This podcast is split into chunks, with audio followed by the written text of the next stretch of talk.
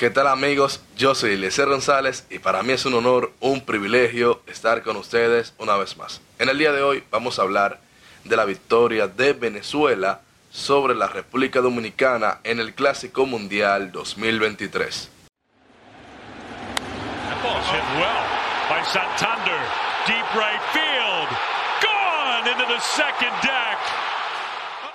Venezuela finalmente lo logró. Le ganó al equipo que lo tenía como hijo. El hijo le ganó a papá. Antes de este partido, en las cuatro ediciones previas, Venezuela tenía marca de 0 y 4 en sus enfrentamientos con el equipo de la República Dominicana. Finalmente, el 11 de marzo de 2023, en el primer partido, en el primer partido de ambos de este clásico mundial, Venezuela se impuso cinco carreras por uno ante el conjunto quisqueyano, logrando así entonces su primera victoria de esta edición y su primera victoria histórica frente al equipo de la República Dominicana.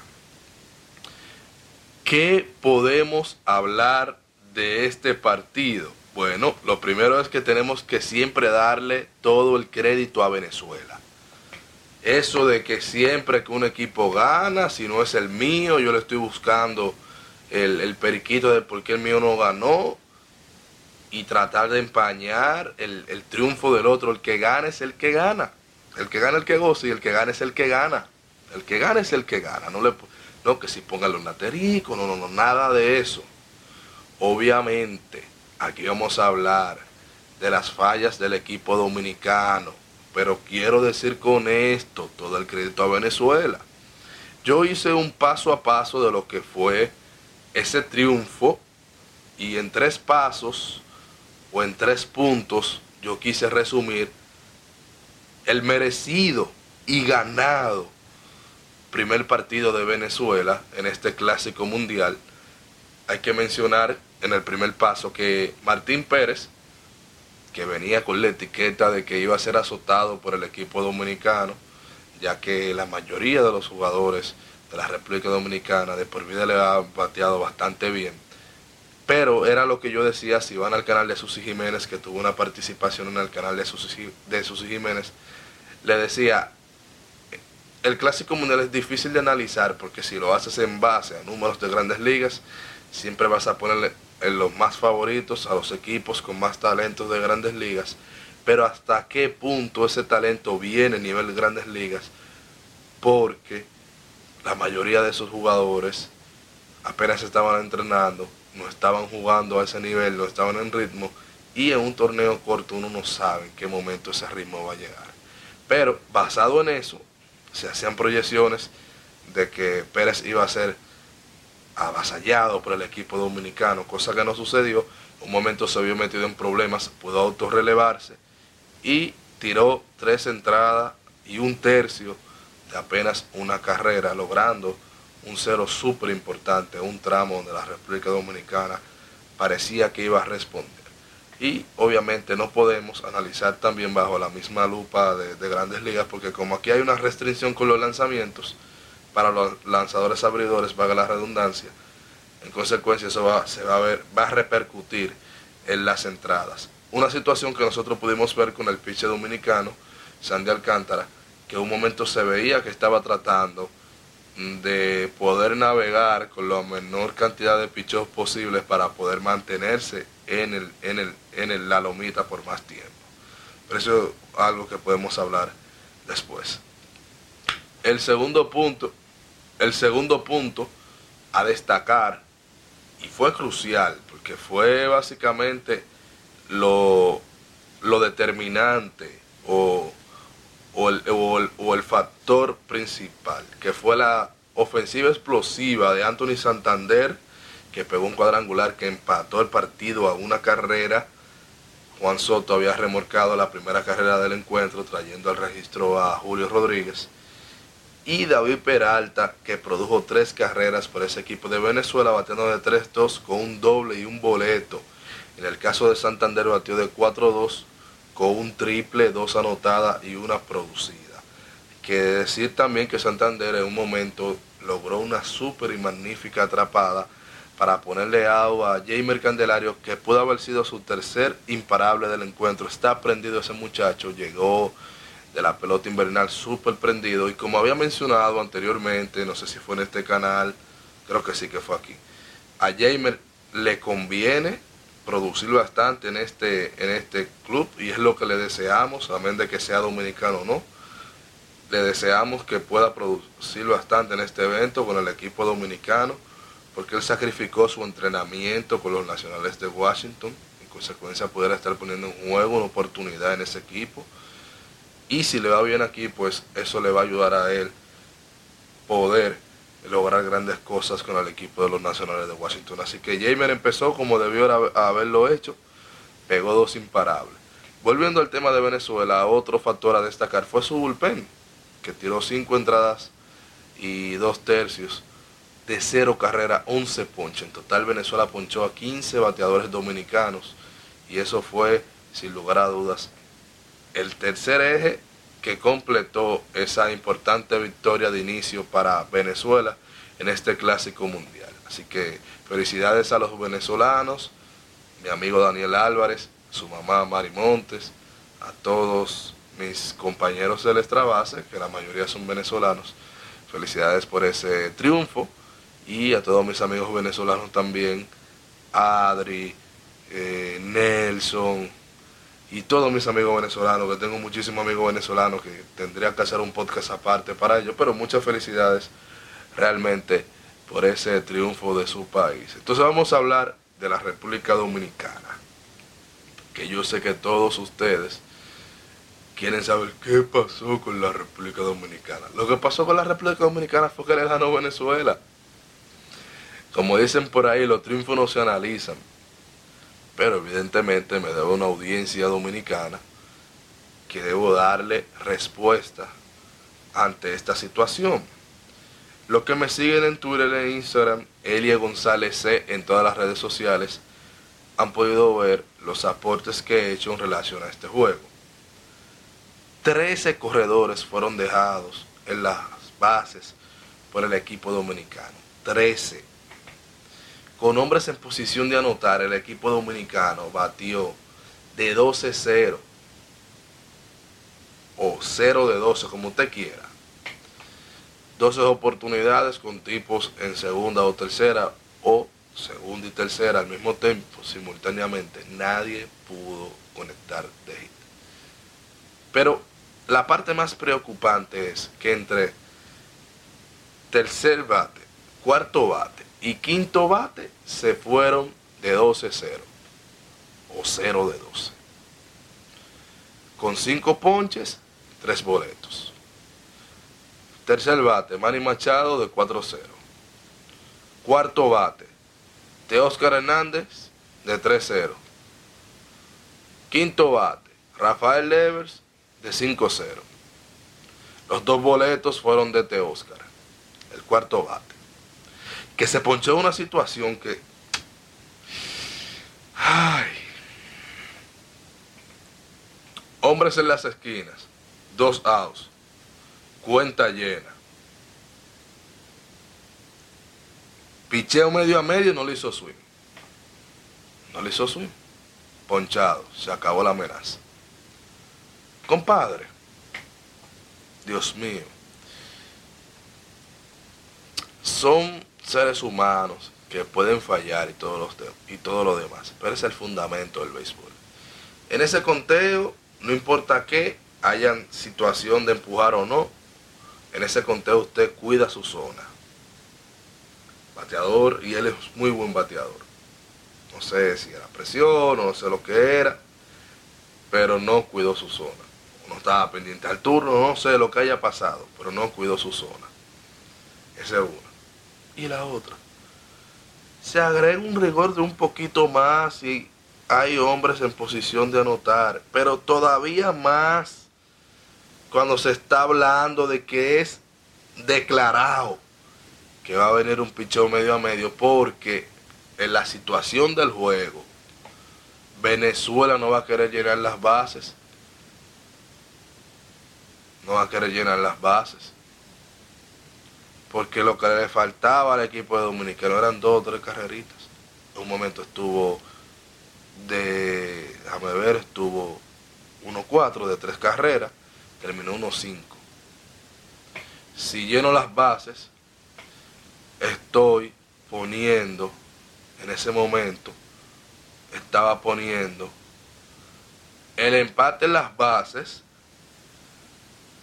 y la desventaja o ventaja de República Dominicana al palo. Es decir, que era declarado que venía un picheo medio a medio. Yo no estoy pidiendo que, diera el honrón, que diera el hit, pero no poncharse sin hacer swing. 13 corredores dejados en las bases de 12-0 para el equipo completo, con hombres en posición de anotar. Manny Machado, de Oscar Hernández y Rafael Devers dejaron nueve, nueve corredores en las bases y batearon de 12-0 también. Eso es algo que yo sé que no se va a repetir. Es imposible que esa sea la realidad de ese equipo, del tercer, cuarto y quinto bate. Totalmente imposible. Señores, yo no voy a caer en el juego que quiere caer, todo el mundo y que ay, hace falta hablar y hace falta José Ramírez. Yo no puedo caer en eso. Porque eso, no sé si la palabra sería populismo o fanatismo. Pero el punto es que si hoy República Dominicana hubiese dado un reguero de palo, en vez de ustedes, en vez de ustedes decir como están diciendo ahora, hizo falta hablar, hizo falta José Ramírez, van a decir, no hacen falta, el que no está no hace falta. Todavía ayer estaban tuiteando, el que no está no hace falta. Todavía ayer lo ponen en las redes sociales. Pero el fanatismo es así. El show se hace por ustedes. Pero de manera muy particular. Siempre le pido coherencia y que hagan crecer su, pensamiento crítico. Yo no voy a caer en eso, porque yo no gano nada diciendo si me engano o Sutano hacía falta, porque eso es lo que tenemos ahí, esos son los jugadores que tenemos ahí.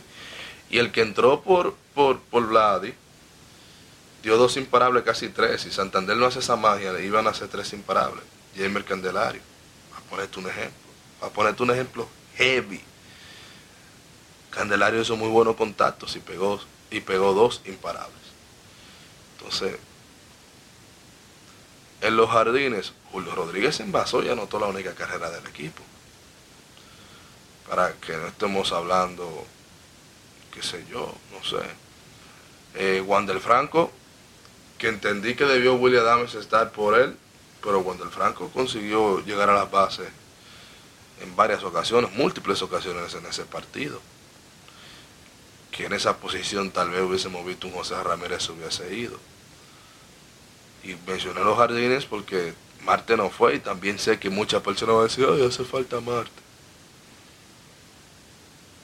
Para mí, siendo muy crítico, aquí lo que hace falta es jugar la pelota como el juego te la va pidiendo.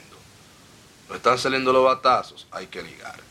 No vi a Linares ligando. No vi al cuerpo de coaches del equipo dominicano tratando de buscar una reacción. En un momento dado sacan a Gary Sánchez para traer a Robinson Cano. Cuando nosotros tenemos un, un Ketel Marte por ahí, un Eloy Jiménez por ahí, un Jim Segura por ahí y un William Adames por ahí. Jim Segura en 30 turnos de por vida frente a Martín Pérez le batea 300. Wander Franco solamente había tomado cinco turnos frente a Martín Pérez y le había ido, le había conectado eh, dos imparables en esos cinco turnos. Pero la muestra de Jim Segura era más certera porque son más turnos y sigue siendo un buen resultado. Entonces, no vimos a Jim Seguro, que te voy a aceptar que me pusiste a Wander Franco sobre Jim Segura, por ejemplo, pero no vimos a un Jim Segura entrando por esos jugadores que estaban arrastrando el bate. Que después de tres turnos que tuviste que ninguno te resolvieron, lo que tú hiciste con Gary, pudiste haberlo hecho con un Jeremy Peña por ejemplo, que se vio muy perdido en la caja de bateo y traerte a ese veterano que ya ha estado en un clásico mundial. Y después tú lo pones en tu segundo y a Wander Franco tú me lo pones en el Cior. Y en vez de haberme entrado un Robinson Cano, me pudiste haber entrado de emergencia a un William Adames, que de por sí es el mejor shortstop del equipo y no está jugando, no jugó el día de hoy. Defensivamente, tuvo una mejor campaña defensiva que Jeremy Peña. Los números están en mi cuenta de Twitter. No quiero mucho hablar de números para, para no hacer este comentario muy largo, pero los números están en mi cuenta de Twitter. Vaya y búsquelo. Yo me he pasado desde octubre hablando del Clásico Mundial y la composición del equipo. Defensivamente, 2022 fue mejor defensivamente que Jeremy Peña y mejor que Wander Franco. Sí que me van a hablar del guante de oro, son ligas diferentes. La de Jeremy Peña y la de William Adams. Ofensivamente, ni hablar. Ofensivamente y defensivamente en 2022, él fue mejor que ellos dos. Y estaba en la banca el día de hoy. Sí, me sé que me van a hablar Ah, que el resultado de los últimos dos años está ante bateadores zurdos, que en ese sentido a Franco le iba mejor, eh, ante lanzadores zurdos le iba mejor que a William Adams. Pero Jim Segura le iba mejor que a Wander Franco. Frente a ese lanzador y no lo utilizaron. Entonces, ¿cuál es el parámetro que estamos utilizando para crear la alineación del equipo dominicano? no puede ser el uso de las estadísticas de manera selectiva. Ah, a fulano por esto. Pero cuando lo comparo con esto, entonces es insegura que tengo que coger y no lo cogiste.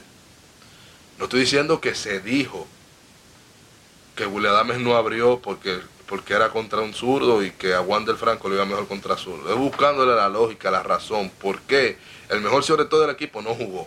No tomó un turno ni siquiera por ese turno que quitaron a Gary Sánchez, que también muy temprano en el partido tú quitaste tu catcher, lo removiste. Y para traerme acá no. El capitán, una leyenda del equipo dominicano. Pero en un momento crucial, yo no creo que el turno sea de Robinson Cano. Y ustedes, los fanáticos, se emocionan mucho. Un jonrón en el juego de exhibición. Eso es un juego de exhibición, esta es la que vale. Cano empezó dando un reguero de palo en la serie del Caribe y del 400 y pico, terminó en los 280 y pico. Terminó por debajo de, 250 en la pelota invernal. Cano no está en su mejor condición, es verdad, él es el líder del equipo.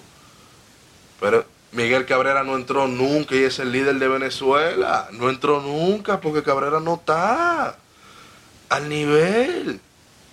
Leyenda, Salón de la Fama. Pero Venezuela no utilizó a Miguel Cabrera porque ese juego en un momento siempre estuvo en la línea. Y ya Cabrera no está en la condición. Ahora vimos Miguel Cabrera que parecía la cheerleader del equipo. Y eso es patria. Usted sabe que no está en su momento de usted entrar y jugar.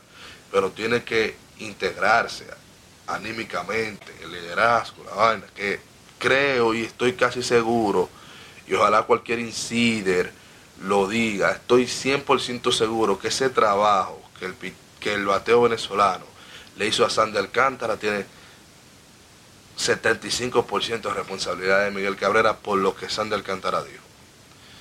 Alcántara menospreció la no del equipo dominicano, eh, del equipo venezolano, y esa gente se sentaron a trabajar eh, turno por turno, lo descifraron Santander le pegó el cuadrangular, lo sacaron chipeando. Sí, oye, no le hicieron, las cinco carreras no se lo hicieron a él porque en ese sentido Linares lo sacó en el momento que debió haberlo sacado.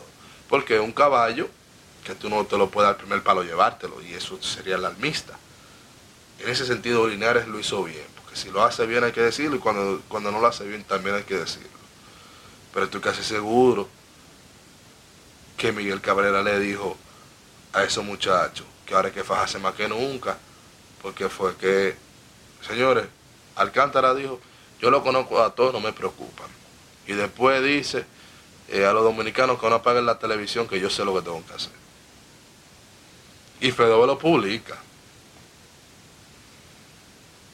Porque a lo mejor si no, si no se, si no se riega, que él dijo eso, Pero miren, y ustedes saben por qué lo digo. Tengo el privilegio de tener una muy buena comunicación con Emilio Bonifacio. Bonifacio no solamente en cámara, Bonifacio me lo ha dicho a mí de forma muy personal. Que hay algunos equipos que el Licey lo pisó, literalmente pisado, porque se sentían ganadores antes de ganar. Y lo ha dicho en entrevista, lo pueden ver abriendo el juego, que él dice, tú no puedes celebrar sin ganar. Tú no te puedes sentir ganador sin haber ganado tú tienes que cuidarte a los perreos. Si lo hace por una cueva, que a él no le gusta, a Bonifacio no le gusta que su compañero le hagan perreo al rival, porque Bonifacio no quiere que ese perreo prenda a ese equipo. Dice, tú no sabes si ese perreo va a traer la motivación que yo necesito para ver el marcador y para ganar el juego. Entonces, esos tipos de comentarios, esos tipos de comentarios, yo creo que Alcántara pudo haberse ahorrado. Y Fedove, que yo sé que pensó eh, comunicaciones ahí pensó emprender las redes, el entusiasmo del equipo dominicano, pero pudieron haberlo ayudado, llevándole una parte más técnica. Porque si un competidor de 17 años en la pelota invernal, invernal como es Emilio Bonifacio, le ha dado esa validez a esa opinión y a ese sentir, de que hay que cuidar el, el motivar al rival yo creo que Alcántara eso fue lo que hizo. Aparte de que eso, ese equipo de Venezuela, no se vayan a creer que son de la Liga de la Merced que lo fueron a buscar. Altuve, Santander, Peralta, Acuña, Salvador Pérez. Es un equipazo. Luis García en el relevo, ustedes vieron lo que hizo. El mismo, eh, el mismo Martín Pérez, el abridor. Es un equipazo que los nombres de nosotros son más sonoros. Eso es verdad. Pero eso no quita que eso sea un equipazo. Y como se ha dicho siempre, el, béisbol se gana con nombres, no con nombres. Y yo quisiera cerrar mi comentario con esto. Y aquí ya va para ambos equipos. República Dominicana cometió el error de creer que había ganado sin jugar el partido. Así lo veo yo. Así lo veo yo, y me disculpo. Y mi mensaje a Venezuela, yo sé que deseaban fervientemente ganarle al equipo de la República Dominicana, pero ya a partir de mañana que van contra Puerto Rico, ya lo que ustedes hicieron hoy, tienen que olvidarse de eso. Tienen que ir por una gloria nueva.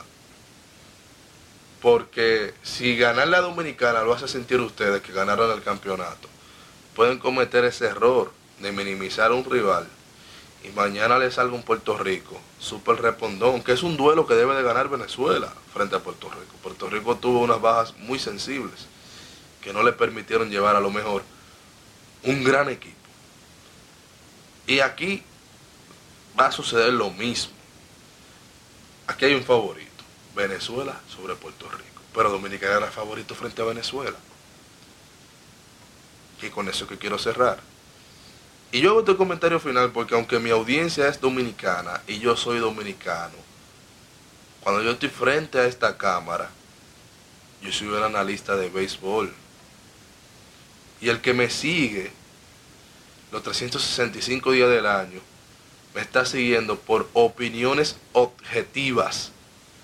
Y el hecho de que yo sea dominicano, no es para yo hacer como han caído muchísimos colegas que lo amo a todos, pero no les respeto eso. No te apures, mañana que no, que vamos, eh, no, eh, apoyen el equipo. Eh, yo no estoy diciendo que no apoyen al equipo, pero yo no puedo dejar de hacer mi trabajo. Ojo con eso, yo no puedo dejar de hacer mi trabajo. Y si gana República Dominicana, no soy hipócrita, me voy a sentir súper feliz y orgulloso porque ese es mi país. Yo hice algunos señalamientos en base a que yo entendí que William Adams debió haber estado en ese line inaugural del equipo dominicano porque se lo ganó, es el mejor torpedero que tenemos en grandes ligas.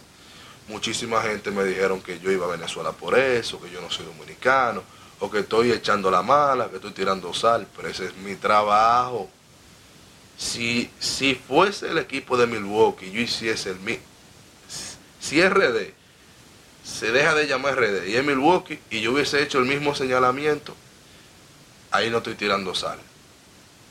Tienes razón, pusiste los números, es como dicen los números.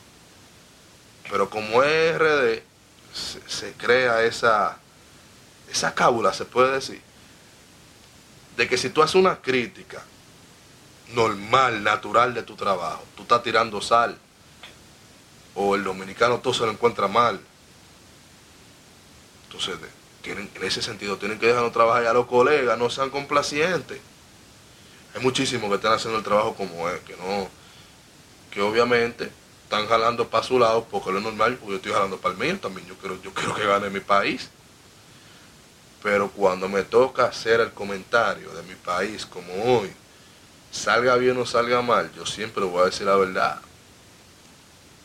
Y no la verdad, la verdad que según mi conocimiento, lo que yo estudio, lo que yo analizo y lo que veo, y mi interpretación que le doy a las estadísticas, esa verdad es la que voy a decir. Le, le, favorezca o no al país que me vio nacer y que amo. Todo el que me conoce sabe que yo soy un dominicano enfermo. Pero amor no quita conocimiento. Y usted que me sigue en las redes sociales, que me sigue en este canal, no está aquí porque yo digo lo que la gente quiere escuchar. Todo el mundo lo sabe, todo el mundo me conoce. Todo el mundo que me conoce sabe que yo digo las cosas, suenen bonito o no, pero con una base. Como la que le traje hoy, del resultado. 13 corredores dejados en las bases, la crítica que acabo de hacer de, de. Oscar, penoso ese turno. Linares vio que el equipo no estaba ligando, ya a mitad de partido, todo el mundo ya con 3, 4 turnos no hizo las sustituciones correctas.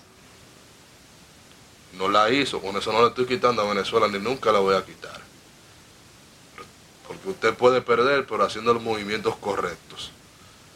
No, no cruzándose de brazos y no entregándose. Y vuelvo y lo digo y lo reitero, aunque Cano hubiese dado el palo, no era el turno de Robinson Cano. No era el momento, porque cuando te vas al otro lado, que ves a Venezuela, es un partido crucial, un partido que fue cerrado todo el tiempo, no viste a Miguel Cabrera nunca entrando como emergente. Y están, los dos básicamente están en la misma situación es un veterano, líder anímico de ese equipo, pero no están en sus mejores condiciones. Y Venezuela lo hizo de la forma correcta. No inventó.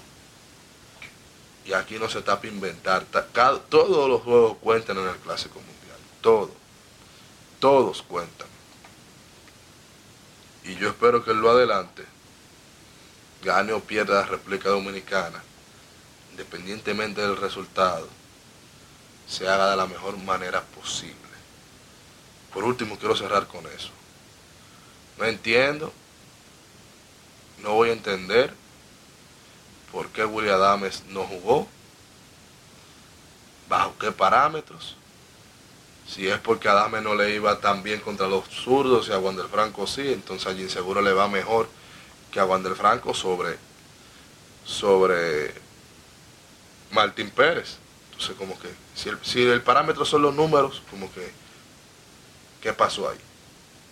No cogió un turno, y insegura tampoco. No cogió un turno. Entonces, si el parámetro son los números, ¿qué pasó ahí? Y si no son los números, ¿cuál es el parámetro? Si no son los números, no me puede decir que, que es un parámetro objetivo, porque la evidencia objetiva que nosotros tenemos son los números. En darse, al que le guste, que le guste y al que no, que no. Pero tú no me puedes decir, fulano es mejor cuando tú vas a los números no es mejor. ¿Cómo tú me lo justificas? Yo soy Lecer González. Nos vemos en la próxima.